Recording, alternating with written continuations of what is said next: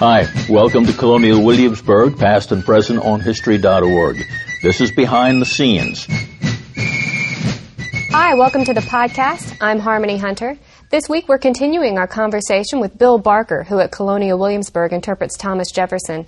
Last week we talked about Thomas Jefferson's inquiry into natural history, and this week we turn our attention to his mechanical inclinations. Do you know, oddly enough, Jefferson had a very fine tool chest uh, very well made tools, and yet we believe he hardly ever used them. Um, but he, he did enjoy tinkering with things. He was always someone devoted to improving uh, whatever mechanical device excited him and provoked his curiosity. I think one of the earliest accomplishments in that regard is his camp stool. It was a three legged stool that would fold up, and he would take it with him uh, wherever he traveled. And in fact, he referred to it as his church stool because wherever he was on a Sunday and would attend to services, uh, he would not want to displace anyone on their own bench in their own pew, so he'd bring in his camp stool and sit upon it. Uh, what he called uh, uh, his whirligig chair uh, is, is a tinkering of a device that he saw, we believe, for the first time in Philadelphia, uh, simply a revolving chair, a swivel chair. And uh, he um, uh, either bought one of these very early on, acquired one early on. We know that he did make one, have one made at his joinery at Monticello, in which he added a writing board uh, onto the chair itself. So you could be seated in the chair, turn in any direction, uh, and as well attend to writing on the board that was uh, attached to the to the chair royal. Uh, his um, dumbwaiter. Now there are two varieties of the dumbwaiters. Uh, the first, of course, is that that is he has built inside his fireplace, the mantelpiece. And, and this brings wine bottles up from the, the basement to be served there in the dining room uh, particular mantelpieces he has built in his dining room at Monticello. Again, this is an adaptation. He has not created this out of nowhere. We believe that he saw this for the first time in Paris at the Café Mécanique, uh, which was probably well known because of that curiosity that will bring wine up from the basement uh, of the restaurant uh, there in, in Paris. The other dumbwaiter is simply furniture that uh, is, is, contrived with four or five shelves uh, upon casters and usually a marble top, so that the food can be brought and placed on that dumbwaiter and uh, then be rolled around the table for people to take from that. Jefferson can serve from the dumbwaiter around the table in the French fashion. Now, the reasons these are all called dumbwaiters, of course, is because uh, it does not uh, have to allow for a waiter in the room. And this is most essential, uh, particularly if you're discussing politics uh, or even scientific investigations that you do not want revealed outside of that uh, dining chamber and the people, the gentlemen who may be there specifically to talk upon these things. Some of his inventions, they're, they're practical, but there's also something whimsical about them. He has some installed in the White House and some, of course, at Monticello. Can you tell me about some of the Jeffersonian inventions or adaptations that you can find today in those places? Well, you can find the, uh, um, the folding ladder uh, the folding ladder, again, is not his creation. He had seen it before. In, in Europe, it's simply a, a ladder that folds up like a pole. You would think that's all it is, simply a pole. But when you uh, look at it closely, you see that the ladder actually folds out on its rungs all of the rungs have moved up into the, the single pole, so you pull uh, both uh, the pole apart, the rungs splay out there in front of you. Uh, you can see this still at Monticello, uh, which he used in the hallway there, the entrance hall, to attend to his great clock. And uh, the great clock, of course, is, is his own design. Now, what is so curious about the clock is the fact that um, hung over the entrance door to Monticello, uh, with one face out of doors as you approach from the east, uh, and the workings and the other face of the clock indoors as you come into the foyer. Uh, the cannonballs that are attached uh, to the chain in order to provide the torque and the weight to the clock, uh, and the chains are sprayed out from the base of the clock uh, along the, the wall there, and then they descend in the corners of the room. How else would they be able to descend in the in the middle of the entrance door? And Jefferson calculates that we can uh, ascertain by descent of the cannonball there in the corner of the room uh, what day of the week it might be by intervals. So he has uh, wooden placards painted up with the names of the days of the week upon them, beginning near the ceiling with Sunday, and uh, he had initially hoped uh, at the floor, finally, with Saturday. So obviously, at some point, if he did not discover it while he was designing the clock to be installed at Monticello, Saturday is not going to fit in the entrance hall. Uh, so he simply pokes a hole in the floor and puts Saturday down in the basement. Now, that is probably the most unique and the most special of all of Jefferson's uh, inventions, and that is truly Jefferson's creation. You've brought with you one of my favorite examples, the writing desk that he used, and he actually drafted the Declaration of Independence on. It is an absolute perfect piece of, of furniture, I think, designed by Mr. Jefferson with utility and purpose and elegance uh, in mind. Um, it is about, let me see, uh, what, about 9 inches by 14 inches by 3 inches. Uh, it is a what is called a lap desk. You can call it a slope. Um, it is. It serves as um, a a carryall uh, for your stationery, for your ink, uh, for your quill pens, for your wax and your seals. For it has a drawer that is built into uh, the entire area of the the lap desk.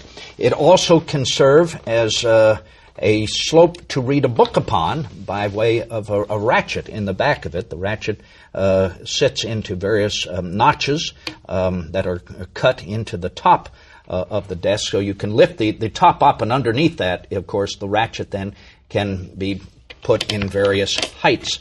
Uh, then you can simply uh, open up the top uh, more so from the uh, book reading slope and make a complete uh, writing desk out of it. You can put a good sized sheet of, uh, of paper on that to write on, or Jefferson sheets, which were usually about nine by seven inches, were the uh, uh size of the paper, his stationery that he would use. Um, this lap desk, yes, was designed by him. He tells us that. It was not uh, manufactured by him. It was not built by him. It was built by his cousin, Benjamin Randolph, uh, in Philadelphia. Again, Jefferson tells us this. And uh, this is the lap desk that uh, he wrote the Declaration of American Independence on that uh, uh, June of 1776 when he was renting uh, two rooms from the German bricklayer in Jacob Graff in Philadelphia on the southwest corner of 7th and, and High Street, now Market Street. And later on, as Jefferson continues to use this, he brings it with him to France. Uh, he certainly is using it while he's uh, President of the United States. Uh, beyond that, when his granddaughter, uh, Ellen Randolph, uh, marries Joseph Coolidge, the son of a very wealthy banker in Boston, uh, he gifts this lap desk as an element of her trousseau, a wedding present. And he writes on top of it, um, or, or, writes on a piece of paper that he affix, affixes to the, the lap desk the following message. Uh, quote, Thomas Jefferson gives this writing desk to Joseph Coolidge, Jr. as a memorial of affection. It was made from a drawing of his own by Ben Randall, cabinet maker of Philadelphia, with whom he first lodged on his arrival in that city in May 1776, and is the identical one on which he wrote the Declaration of Independence. Politics, as well as religion, has its superstitions. These, gaining strength with time, may one day give imaginary value to this relic for its association with the birth of the great charter of our independence. He writes this at Monticello, November 18th, 1825, a few months before he passes away. And he was right. It did become a relic. It is. You may see this in the Smithsonian Museum in the uh, President's Exhibition Hall. In fact, as you enter the hall, this is uh, uh, in a uh, display case, uh, sitting all by itself right there in the middle of the room. So you can look at uh, Jefferson's lap desk on which he wrote the Declaration of American Independence from all sides. Jefferson was an early adopter of some mechanical gadgets which are common to us today the odometer, the pedometer, and a device called the theodolite all of them uh, he purchased when he was a young man, actually, and all of them are useful for various uh, uh, elements in traveling and in surveying. The theodolite uh, was something that was uh, created uh, in the mid 18th century to make surveying the more distinct, the more precise, that you are able to, in your surveys, provide for height as well as distance uh, uh, of any line to be drawn. And he bought this. We believe his first uh, theodolite was bought in the in the 1770s. Uh, that he ordered this. It was not from anywhere in the colonies, uh, but rather from England. Uh, the odometer, we believe Jefferson purchased while he was in Europe.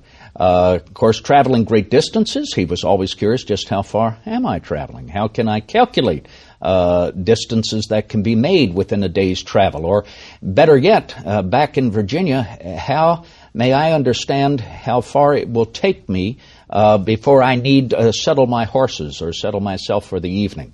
So um, the odometer was, was quite useful in that regard. He had uh, telescopes, he had microscopes, uh, he had concave mirrors that would help bring light more efficiently and, and abundantly to his microscopic uh, studies.